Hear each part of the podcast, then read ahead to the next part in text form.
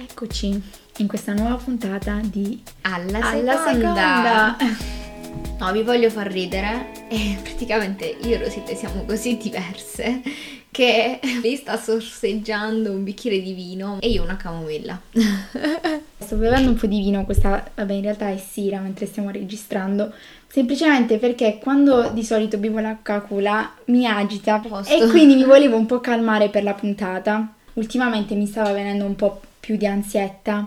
Avevo meno ansia la prima settimana, la prima puntata che, avevamo- che abbiamo registrato. Con il passare delle settimane, forse anche per le aspettative che ho creato nella mia mente, mi è venuta un po' più di ansia ogni volta che registriamo le puntate, quindi mi volevo calmare.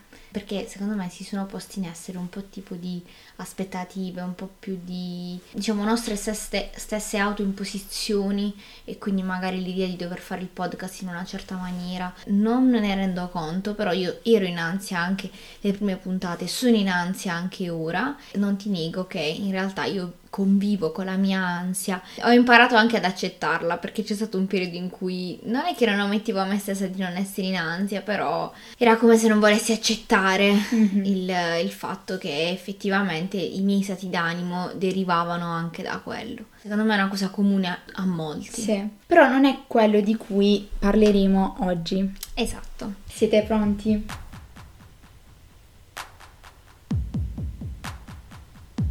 Allora, l'argomento di oggi è un argomento molto, diciamo, attuale. Il tema cardine sul quale vorremmo, diciamo, puntare l'attenzione è quello della produttività. Sì, volevamo parlare appunto della produttività partendo da un caso che ultimamente è al centro del dibattito sociale, ovvero il caso di Carlotta eh, Rossignoli. È una ragazza che praticamente eh, si è laureata in medicina e chirurgia all'Università Vita Salute del San Raffaele di Milano. Il motivo per il quale poi è stato pubblicato un articolo è il fatto che si è laureata con 110 e lode, con una menzione anche di onore, a soli 23 anni, con 12 mesi di anticipo. Diciamo che il motivo per cui ha fatto scalpore questa notizia è proprio il fatto che lei si sia laureata eh, in anticipo comunque a un corso come medicina che nell'immaginario comune viene visto come un corso molto difficile. È difficile per molti già finire in tempo, figuriamoci laurearsi in anticipo. Per questo ha creato scalpore o comunque è stata poi diffusa, è stata resa pubblica questa notizia e ha fatto molto parlare perché ovviamente poi ci sono state reazioni e anche opinioni contrastanti. Si legge sempre di articoli nei quali comunque vi è proprio questa esaltazione di queste varie corse contro il tempo e dei vari successi che le persone collezionano. Quindi in realtà non è un articolo nuovo dal punto di vista proprio del contenuto. La cosa che mi fa sempre ridere è il fatto comunque del come viene presentato perché c'è sempre l'immagine appunto della persona e quindi diciamo che si è fatta un po' un'analisi di Carlotta. Questo dipinto che si è fatto di Carlotta è stato di una ragazza che oltre a questo ha anche colleziona dei successi anche al di fuori eh, dell'ambito universitario. Lei è un influencer, una modella, una conduttrice televisiva ovviamente a livello regionale, Verona. Ha avuto anche un riconoscimento da parte del Presidente della Repubblica per l'alfiere del lavoro, perché ha eh, conferito sempre il diploma di maturità classica con un anno in anticipo. È da sottolineare, cioè che lei non solo si è laureata in anticipo, ma si è anche diplomata un anno prima. Tanto di cappello per questo e da leggere questa notizia in un'ottica un po' più critica. Proprio partendo da quello che tu dicevi, secondo me a volte siamo abituati ad associare i successi scolastici con un certo immaginario, cioè magari della persona studiosa che magari Sì. sta lì incollata sui libri e che non fa altro oltre lo studio, Esatto. non rispecchiando quello stereotipo risultava poco credibile e quindi poi si è insinuato anche il dubbio, il giudizio, la critica da parte delle persone. Sì, sì, sì. Secondo me perché di base l'uomo ha questa tendenza a non gioire del, del successo altrui, proprio perché è di un'altra persona e non di se stesso.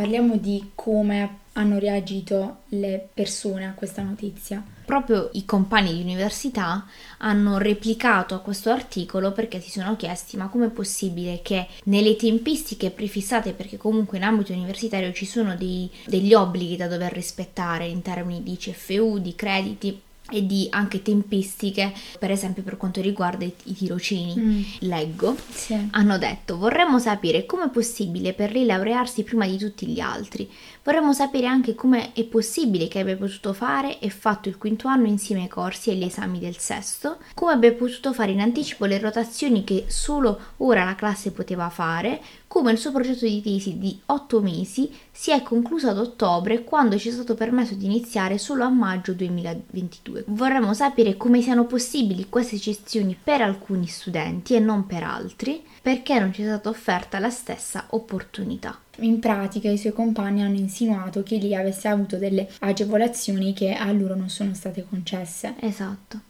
quando ho letto questa notizia, anche a me è venuto da pensare, ok, eh, la bravura, ok tutto, però effettivamente sembra un po' strano, eh, anche durante il periodo di pandemia si è rallentato il tempo per quanto riguarda per i tirocini, i tirocini quindi anche quella è stata un'insinuazione che molti hanno fatto, cioè come ha fatto questa ragazza a fare tutto in tempo, considerato che nel periodo della pandemia le cose sono state un po' messe in pausa.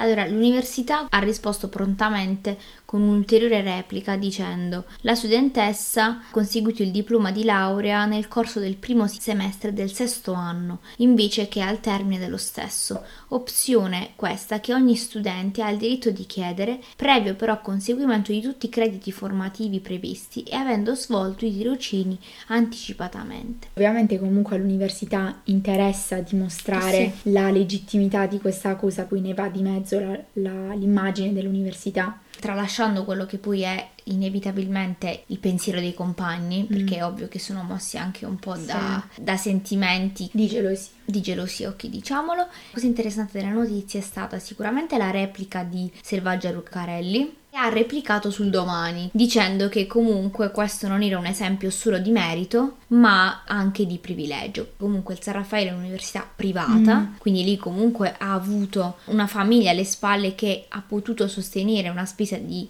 20.000 euro all'anno di sì. tasse. Alla fine di tutto questo comunque la ragazza è stata difesa per esempio anche da altri esponenti della politica anche su Twitter. La cosa che mi dispiace è che lì comunque ha chiuso i social. Secondo me questa è una sconfitta però. Se sei convinto e a posto con te stesso che comunque quello che hai fatto lo hai fatto nella correttezza in assoluto, allora non hai neanche questa necessità comunque di interrompere il confronto con l'esterno. Mm. Però la capisco perché effettivamente ricevere critiche non solo su quello che si fa, ma sul, sulla persona in sé è veramente del, deleteria come sì. cosa. Ma perché poi nel momento in cui mettono in dubbio la legittimità della tua laurea, diciamo che rovinano anche un momento che per lei doveva essere un momento piacevole di soddisfazione, a prescindere poi dall'opinione che le persone possano avere. È sempre brutto vedere quando c'è questo accanimento contro una persona che ha dei sentimenti che ovviamente può non stare bene. Esatto. Secondo te che tipo di messaggio inizialmente i giornali volevano trasmettere? L'intenzione iniziale era quello un po' di stimolo cioè dire al ragazzo che magari sta anche in difficoltà guarda che ce la puoi fare anche tu, puoi raggiungere questo. Però ovviamente dall'altro lato questo non può essere recepito totalmente in questo modo. Diciamo, io mi immagino un ragazzo che eh, legge questa notizia è ovvio che confronta la propria situazione, magari lui che parte da una situazione in cui è in ritardo con gli esami all'università, lotta con un altro tipo di problemi che possono essere mentali, blocchi psicologici, ma possono essere anche problematiche fisiche, quindi un qualcosa di esterno che non dipende da lui. Quindi si scontra e si deve scontrare sempre con questa esaltazione comunque della, di una perfezione che oggettivamente non esiste, perché io non credo che questa Carlotta non abbia avuto le proprie difficoltà e si sia scontrata anche con dei limiti. Sì. Io questa cosa l'ho vissuta in prima persona. I primi anni di università li ho vissuti veramente con molto stress, perché mi confrontavo comunque con un contesto in cui ti rendi conto che sei un numero e questo ti mette un po' in dovere di il dovere di rispettare i tempi, il dovere di, rispo- di, rispettare anche, diciamo, il massimo che puoi raggiungere, perché poi se no altrimenti rimani quel numero non riesci a farti notare tra la massa. E quindi i primi anni per me sono stati molto focus sull'università, ottenendo anche il risultato opposto mi osannavo così tanto per il 30, quando non lo raggiungevo ci stavo così male da focalizzarmi su questo e non riuscire poi effettivamente a ottenere quello che volevo. Poi comunque mi hanno diagnosticato una malattia, mi sono dovuta fermare non per mia volontà, ma per un fattore esterno. Quindi anche accettare questo è stato difficile, scontrarmi con questo e poi con le conseguenze che questo ha comportato. Capisco quello che una persona può provare nel dover anche solo raccontare agli altri, quando poi fondamentalmente le persone della tua vita universitaria oppure dei tuoi successi, dei tuoi insuccessi, non cambia assolutamente niente perché ognuno è focalizzato su se stesso.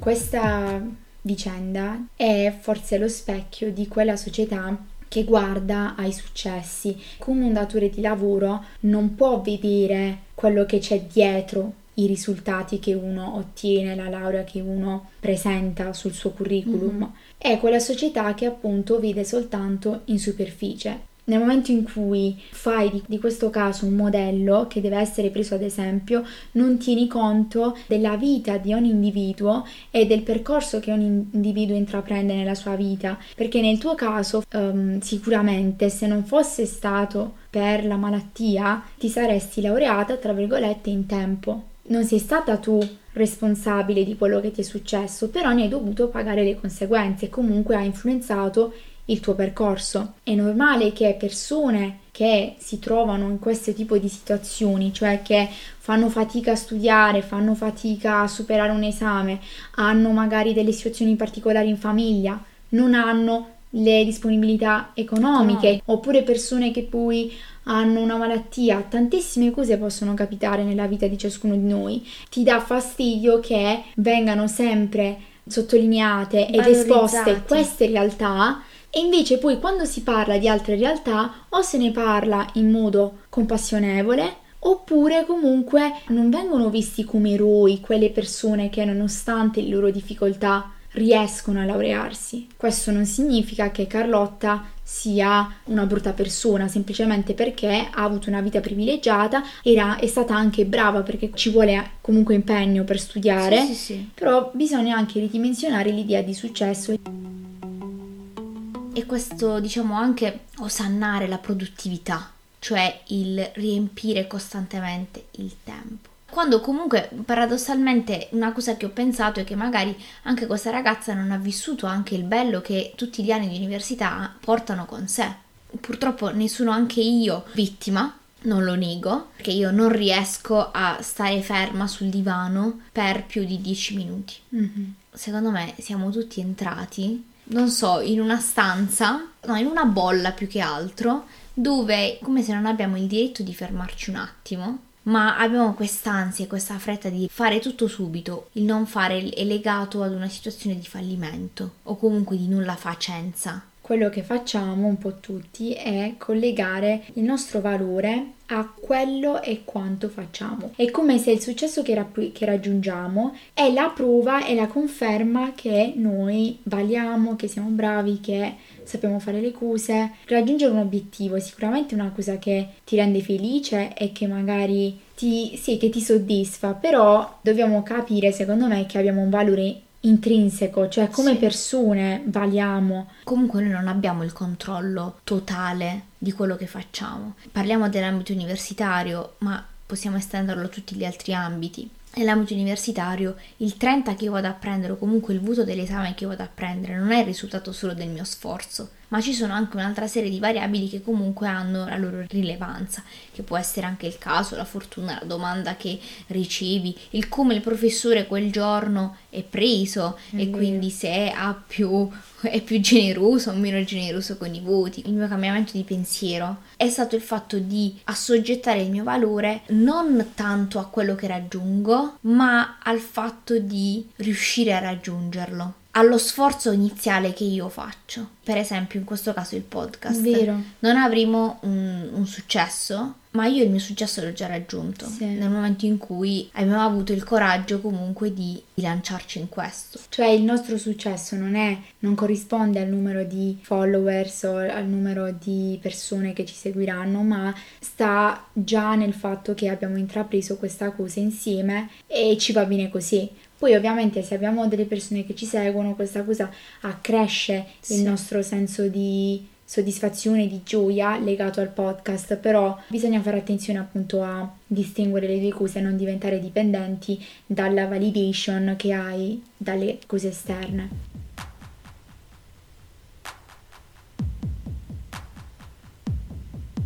In base a che cosa dai valore alla tua persona? In base a quello che fai, a come lo fai, oppure no? Ri- riesci a distinguere le cose? Allora, forse quello che è cambiato nel corso degli anni è che rispetto a prima adesso so che ho un valore al di là di ciò che faccio, al di là del mio percorso scolastico, al di là della mia carriera, eccetera, eccetera. Però non sempre me lo ricordo, cado un po' vittima del- di questa, capito, tendenza comune. Per me a volte la produttività è un po' un'illusione, proprio perché ho molto perfezionismo e molto senso del controllo delle cose, la produttività mi illude di poter appunto controllare le cose. Ad esempio, se studio tot ore, se studio tutto il libro andrò bene. Se mi rassicura il fatto di poter attraverso la produttività controllare una mia performance. La produttività di base non è un concetto comunque negativo, ma è l'uso inappropriato che se ne è fatto che lo ha fatto diventare così. Si è legata la produttività alla perfezione e alla possibilità di poter raggiungere la perfezione. Una cosa che veramente ha rattristato tantissimo è il fatto che lei ha detto, cioè Carlotta scusate, praticamente ha detto sono determinata e mi organizzo. Ho una tabella di marcia sen- che rispetto senza distrazioni e una famiglia stupenda che mi supporta in tutto. Mi aiuta poi il fatto di dormire poco. Per me il sonno è tempo perso. C'è poi un terzo segreto, ho una gran voglia di fare. Quando ero in sessione studiavo dalle 6 del mattino fino anche alle 2 di notte. Cioè, che cosa leggo da questo? Diciamo, queste parole vanno ad incrementare quell'idea che se fai, se non dormi, per esempio, sei più produttivo e raggiungi il successo che lei ha raggiunto. C'è un po' questa esaltazione della disciplina. Se non hai il massimo è solo perché non fai abbastanza, è solo perché non sei abbastanza disciplinato. Sicuramente la disciplina è importante perché in qualsiasi ambito ci vuole costanza, ci vuole disciplina, ci vuole impegno. Però nel momento in cui c'è una forte esaltazione di queste cose, si può trasmettere un messaggio sbagliato che può essere frainteso. Stavo pensando come negli ultimi anni si è puntato sempre di più sulla vendita comunque di prodotti legati all'organizzazione. Nel periodo in cui appunto facevo l'università seguivo un sacco di video anche sulla produttività, su come appunto ottimizzare il tempo ed essere più efficaci. Utilizzavo la tecnica del pomodoro, perché tu tipo devi studiare per 25 minuti e poi fai pausa per 5 minuti e poi riprendi. E secondo me fino a un certo punto questi possono essere anche dei consigli utili per chi fa fatica anche Sì, sì, sì. a concentrarsi, ad organizzarsi. Bisogna mantenere un equilibrio tra l'essere produttivi per raggiungere un determinato risultato e anche poi l'essere flessibili per viversi la vita. I tempi si sono troppo accelerati. Il digitale ha ridotto molte distanze, molti tempi di conseguenza e quindi è sempre questo rapporto con il tempo che in realtà non riusciamo a gestire perché ne siamo completamente delle vittime. E non è un caso che comunque abbiamo sempre più casi di ansia. Secondo me noi accumuliamo impegni e riempiamo il nostro tempo per illuderci di averne il controllo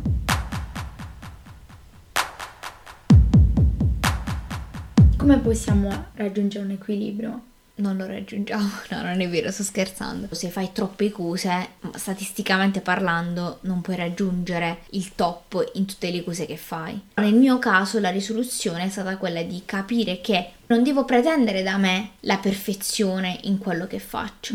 Quindi il mio equilibrio l'ho raggiunto nell'aver compreso il cosa oggettivamente posso pretendere anche da me stessa. Essere equilibrati può anche significare ammazzarsi di studio una settimana prima dell'esame perché devi sì, studiare sì, per sì. l'esame. L'equilibrio è una cosa che tu cerchi di raggiungere giorno per giorno, momento per mom- momento, essendo intuitivo e-, e sapendoti ascoltare. L'equilibrio non è da leggere in maniera totalizzante. Anche quello dipende dal contesto e dal momento che stai affrontando. In realtà ho cercato, questa è una malattia prende il nome di cronopatia, ovvero malattia caratterizzata dall'ossessione di sfruttare al meglio il tempo. Ha delle conseguenze negative in termini proprio di ansia e stress. Quali sono i modi per rallentare? Lasciarsi del tempo libero, non saturare l'agenda per questo, però il consiglio che eh, sinceramente tra tutti è quello che più condivido è il fatto di riuscire a gioire più del processo che del risultato. Ma infatti questa è stata la cosa che io ho sofferto molto nel mio breve percorso universitario perché proprio mi sembrava di dover studiare in funzione dell'esame, per quanto mi volevo immergere in quello che studiavo, poi dovevo effettivamente studiare anche per l'esame e quindi la soffrivo molto questa accusa perché studiavo con la pressione dell'esame e del risultato che volevo raggiungere